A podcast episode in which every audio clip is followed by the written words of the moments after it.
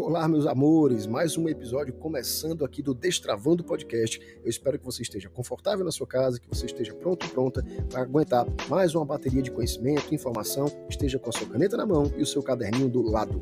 Vamos começar aqui, eu mais uma vez com vocês, professor Fernando Costa, de Ciências Humanas, trazendo nesse episódio um assunto de máxima relevância para o seu estudo, máxima relevância para o seu dia a dia e um fator chave para compreender toda a situação da macroeconomia, da geopolítica global e, claro, um forte assunto de atualidades. Então, pegue seu material, anote tudo, já deixe o seu pause pronto para caso você precise voltar em alguma informação que eu disser, porque hoje o nosso assunto é Cuba. O que está acontecendo em Cuba, esse processo tão interessante que gera tanta curiosidade e tanta controvérsia, em que hoje, em 2020, 2021, a Revolução Cubana completa 62 anos do seu acontecimento desde a Guerra Fria. Importante lembrar para vocês que Cuba ainda se mantém como o único país de orientação socialista na América Latina, fazendo frente e uma forte oposição a praticamente todos os regimes de cunho neoliberal. Outro fator muito importante que foi super determinante para que eu escolhesse o assunto de Cuba no episódio de hoje, o episódio 7, foi justamente uma notícia dos jornais recente, no mês de abril, aqui em 2021, que dizia o seguinte: Raul Castro, né, irmão de Fidel Castro, se afasta do cargo de primeiro-ministro secretário do Partido Comunista, que é o primeiro secretário do partido, para quem não sabe, é o cargo mais importante da política cubana. Ao contrário do que muita gente pensa, o cargo de presidente em Cuba é um cargo às vezes mais simbólico do que de fato decisivo para a política cubana. A data em que Raul Castro escolheu para se ausentar do cargo foi uma data também muito importante. Nada é de graça. No dia 17 de abril, nós lembramos também da tentativa de invasão à Baía dos Porcos, um fato que acontece nos anos 60 e foi durante o governo Kennedy aquela tentativa frustrada de tentar derrubar o governo de Fidel após a Revolução.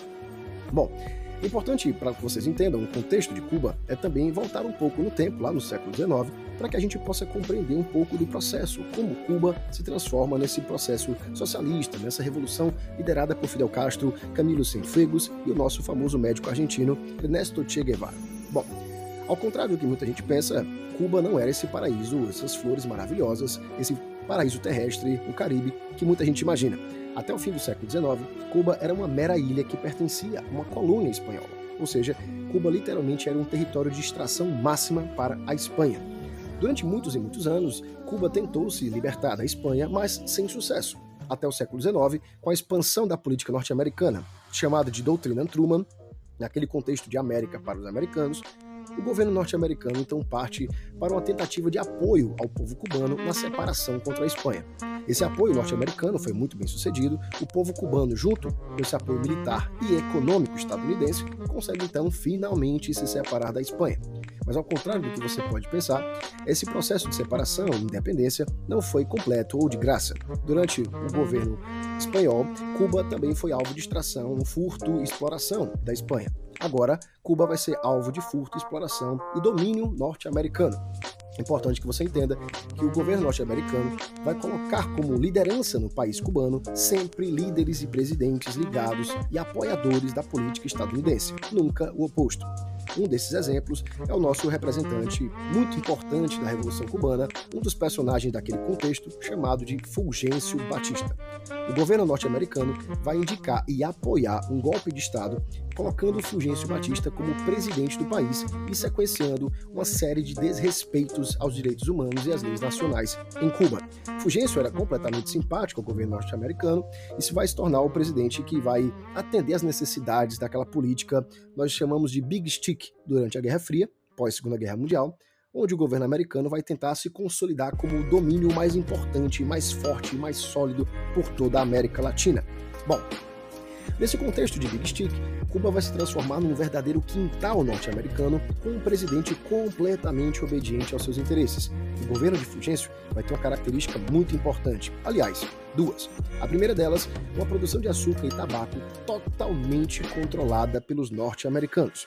A segunda informação para vocês é que Cuba também era uma espécie de ilha dos prazeres, onde a prostituição e o cassino, que estavam sendo regulamentados nos Estados Unidos e cada vez mais de difícil acesso, agora estavam completamente liberados aos norte-americanos. Era praticamente uma situação de exploração onde tudo que aquilo era proibido nos Estados Unidos era permitido em Cuba, justamente pela essa forte influência do governo norte-americano com o presidente Fulgêncio. Bom, Outro fator muito importante para a gente lembrar desse contexto, e é o que leva à Revolução Cubana, é que Cuba vivia um forte contexto de desigualdade social gritante. As elites cubanas, cada vez mais ricas através da exploração da mão de obra pobre, ficavam cada vez mais do lado do governo norte-americano. É importante lembrar aos senhores e senhoras que Fulgêncio Batista não é esse líder liberal, democrático, humanista e respeitoso como muita gente costuma pintá-lo. Pelo contrário, assim que assume a presidência, Fulgêncio Batista autoriza a pena de morte e a censura completa aos jornais, revogando então a chamada Constitu Constituição de 1940. Essa Constituição, de cunho mais liberal, democrático e até mais popular, ela vai ser totalmente anulada e Fulgêncio Batista, além da pena de morte e da censura dos jornais, vai colocar também uma proibição de greves e vai prender automaticamente qualquer opositor no país. A situação estava ficando cada vez mais tensa, a crise cubana ficando cada vez mais insustentável, até que a Revolução Cubana vai acontecer. Mas é aí onde muitos de vocês interpretam a informação errada. A Revolução Cubana ela não acontece em 59, ela explode em 59 e se consolida no mesmo ano. É muito importante que vocês entendam, eu diria até crucial que vocês compreendam, que é um longo processo de história durante os anos 50. Durante o processo da Guerra Fria, desde 53, havia um personagem cubano chamado de Fidel Castro. Fidel já tinha tentado um golpe contra Fulgêncio, o chamado assalto ao quartel de Moncada, lá na ilha de, de Cuba, em Havana. Esse ano de 53, nessa tentativa de tomada do quartel de Moncada, Fidel Castro é preso. Fidel e seu irmão, então, são levados a um presídio. Inclusive, nessa situação da prisão de Fidel Castro, é onde ele profere a famosa frase: Condenem-me, não importa, a história com certeza me absolverá. Essa frase que ficou marcada e já foi tema de algumas questões de vestibular é muito importante para lembrar a situação de Fidel Castro na época da sua prisão, nos anos 50. Ele dizia, literalmente, que o povo estaria do lado dele, pois a história mostraria que todo o imperialismo norte-americano era perigoso, danoso e violento ao povo cubano.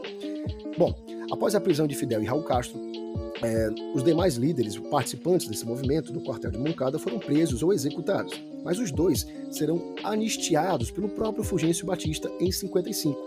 Bom, após saírem da prisão, Fidel e Raul, eles fogem para o México, e é lá no México que eles vão fundar um grupo de exilados e guerrilheiros chamado Movimento 26 de Julho, a data da tentativa de tomada do quartel de Moncada em Cuba. Nesse exato momento, os nossos personagens, Raul e Fidel Castro, conhecem Camilo Cienfuegos e um médico argentino que estava em processo de conscientização política e formação de participações militares, chamado de Ernesto Che Guevara. Ernesto Che Guevara um personagem que, vamos abrir aqui algumas aspas, é um personagem claramente polêmico, onde sempre que se fala nele em algum vídeo, podcast ou postagem, as pessoas reagem ou muito a favor ou muito contra e muitas vezes embasadas em informações que não procedem. Bom, quando eles voltam para Cuba, já nos anos 50, de novo, em 55, eles começam a tentar atacar Cuba novamente, principalmente em quartéis. Só que após algumas baixas, o grupo cubano chamado de 26 de Julho, eles começam a se isolar num lugar chamado de Sierra Maestra. É uma região de montanhas mais isoladas da ilha de Cuba, ao sul do país. Esse grupo, liderado por os irmãos Castro, vai ter um grande apoio popular. Esse movimento ele só vai ganhar força de verdade em 56, ou seja, em 1956 até 1958, esses ataques dos guerrilheiros cubanos contra o governo Fulgêncio serão constantes, principalmente em bases militares. Esse grupo vai crescer e vai conseguir cada vez mais armas, e sempre que passavam por algum vilarejo, alguma cidade, alguma região camponesa, eles vão distribuir terras aos camponeses locais, até como forma de dizer que estava ao lado do povo. Bom, o ponto de inflexão, ponto de virada, é justamente em janeiro de 59, quando Fulgêncio Batista, após a festa do Ano Novo, foge para a República Dominicana e os guerrilheiros, então, do movimento 26 de julho, assumem o governo cubano. O nosso personagem, com 30 e poucos anos, Fidel Castro, vai então assumir essa revolução. Muito importante frisar: a Revolução Cubana não era de cunho comunista. Em nenhum momento esse ideal, esse pensamento ideológico aparecia nos processos de conscientização popular ou mesmo de formação de guerrilha. A ideia de associar Cuba ao comunismo vem justamente após esse processo da Revolução, quando Fidel Castro, nos anos 60, faz um forte discurso acusando o governo americano de exploração do mundo inteiro com as suas políticas expansionistas, suas políticas imperialistas, suas políticas de exploração do território americano, do território norte-americano, da África, da Ásia e principalmente o aproveitamento durante as guerras.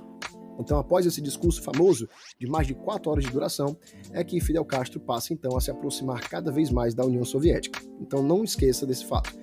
A Revolução Cubana não foi comunista ou socialista. Inicialmente, ela foi simplesmente uma revolução popular contra o imperialismo norte-americano.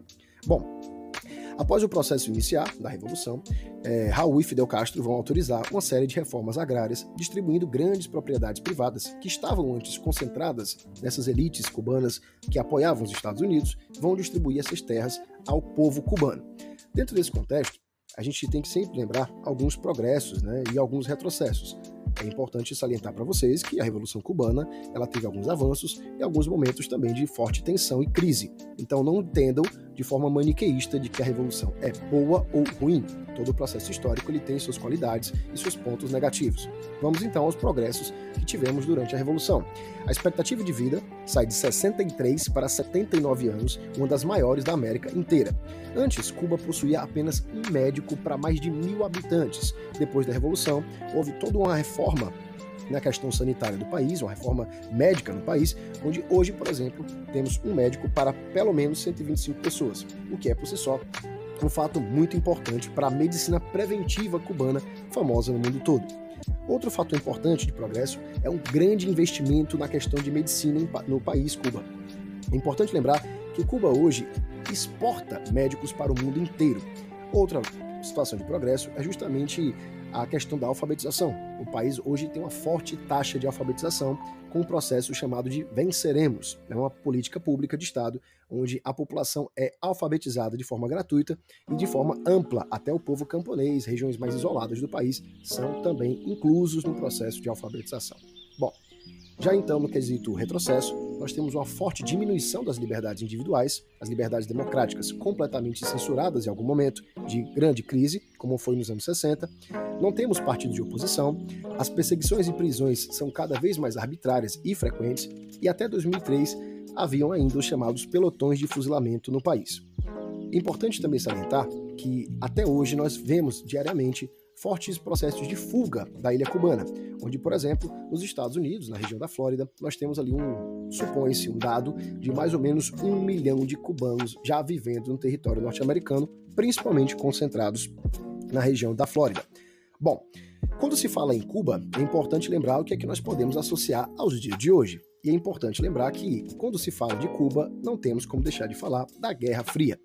É justamente que, quando se fala de Guerra Fria, o contexto pode ser a chave para a compreensão de vocês. E aí eu vou lhes dar uma informação muito valiosa.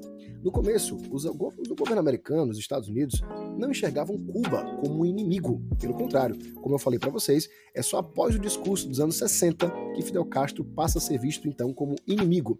E aí nós temos que lembrar que já nessa mudança dos anos 60, o presidente Eisenhower propõe o primeiro embargo a Cuba. Nesse momento do embargo estava também um projeto da Casa Branca de invasão e derrubada do governo de Fidel. Eisenhower não vai executar o plano, e quem vai executar em 61 a chamada invasão à Baía dos Porcos é o presidente famoso, né, o John Kennedy. Quando Kennedy executa ou tenta executar o plano chamado de invasão à Baía dos Porcos, esse grupo norte-americano de agentes treinados da CIA, eles vão ser derrotados por camponeses armados, apoio de Fidel Castro.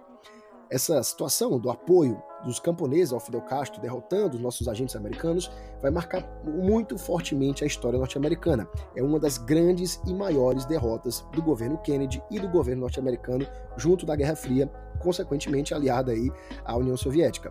Nesse exato momento, é importante lembrar que algum tempo depois o governo americano vai sofrer mais uma forte baixa na Guerra do Vietnã. Bom, Destaco para vocês também um fator muito importante, que é nos anos 60 que Cuba vai começar a se aproximar da União Soviética, onde o governo Nikita Khrushchev desejava também botar um pezinho na América através do exemplo de Cuba. em 62, nós vamos ter como exemplo dessa parceria com a União Soviética um fato que marcou toda a Guerra Fria, os 13 dias de maior tensão e literalmente uma beira de um ataque nuclear, que é o chamado situação, o momento da crise dos mísseis de Cuba, quando ogivas nucleares foram colocadas em Havana, apontadas para a Flórida. Essa situação vai durar 13 dias e Kennedy vai negociar com Nikita Khrushchev a paz mundial, colocando então panos quentes sobre essa situação. Já nos anos 80, vai acontecer uma forte crise no governo cubano, onde Fidel Castro afirmava então que qualquer cubano ou cidadão cubano insatisfeito poderia fugir do país. É nesse momento que o governo norte-americano cria um projeto chamado de Pés Secos, Pés Molhados, o que era então qualquer cidadão cubano que através de um bote salva-vidas, um barco, canoa ou qualquer outra ferramenta da mais simples que fosse, conseguisse atravessar a região do Cabo, saindo de Cuba e entrando na Flórida, seria automaticamente transformado em cidadão norte-americano. É um processo então de repatriação dos cubanos que fugiam de Cuba. Esse fator, essa política pública norte-americana, é sempre muito importante destacar. Ela faz parte da Guerra Fria e faz parte também de uma propaganda norte-americana para afirmar que Cuba não funcionava enquanto potência. Bom, Cuba sempre sofreu com muitos embargos após seu processo de revolução, mas o mais duro de todos os embargos foi em 96 com o presidente Bill Clinton. Ele autorizou então punições severas para as empresas que negociassem com Cuba qualquer empresa ou país que negociasse diretamente com o governo cubano seria automaticamente excluída das alianças e parcerias econômicas com o governo americano. Já nos anos 2000, nós temos então Cuba se apoiando, tentando se sustentar no governo da Venezuela com a posse de Hugo Chávez. É muito importante lembrar que o petróleo venezuelano vai ajudar sim e muito o governo cubano a se reerguer e se reestruturar. Em 2008, Cuba recebe então Raul Castro como oficialmente agora presidente após o afastamento de Fidel. Agora, Raul vai iniciar uma série de pequenas reformas, até mais fortes, em uma tentativa de diálogo com um presidente famoso entre nós, chamado de Barack Obama. Outro fator ligado a Barack Obama, já em 2014, é quando Obama dá início ao fim dos embargos econômicos e o congelamento de políticas públicas entre os Estados Unidos e Cuba. Já no ano seguinte, 2015, oficialmente o governo americano reabre a embaixada lá na cidade de Havana, em Cuba. Esse processo, durante o governo Obama, foi muito importante, muito marcante, tanto para o regresso da economia cubana a nível mundial, como mostrando que os americanos estavam dispostos a um diálogo com o país após a Revolução. 2015, esse processo da reabertura foi um marco em toda a situação geopolítica global do século XXI. Foi literalmente uma reaproximação e um retorno de um presidente americano ao país após a Revolução. Bom, já ainda em 2016, vai morrer o nosso personagem chamado de Fidel Castro, em novembro do ano. Quem vai assumir então o poder é Raul. Raul vai assumir o poder tanto do Partido Comunista como da presidência do país e iniciar pequenos processos de reforma, como eu expliquei para vocês.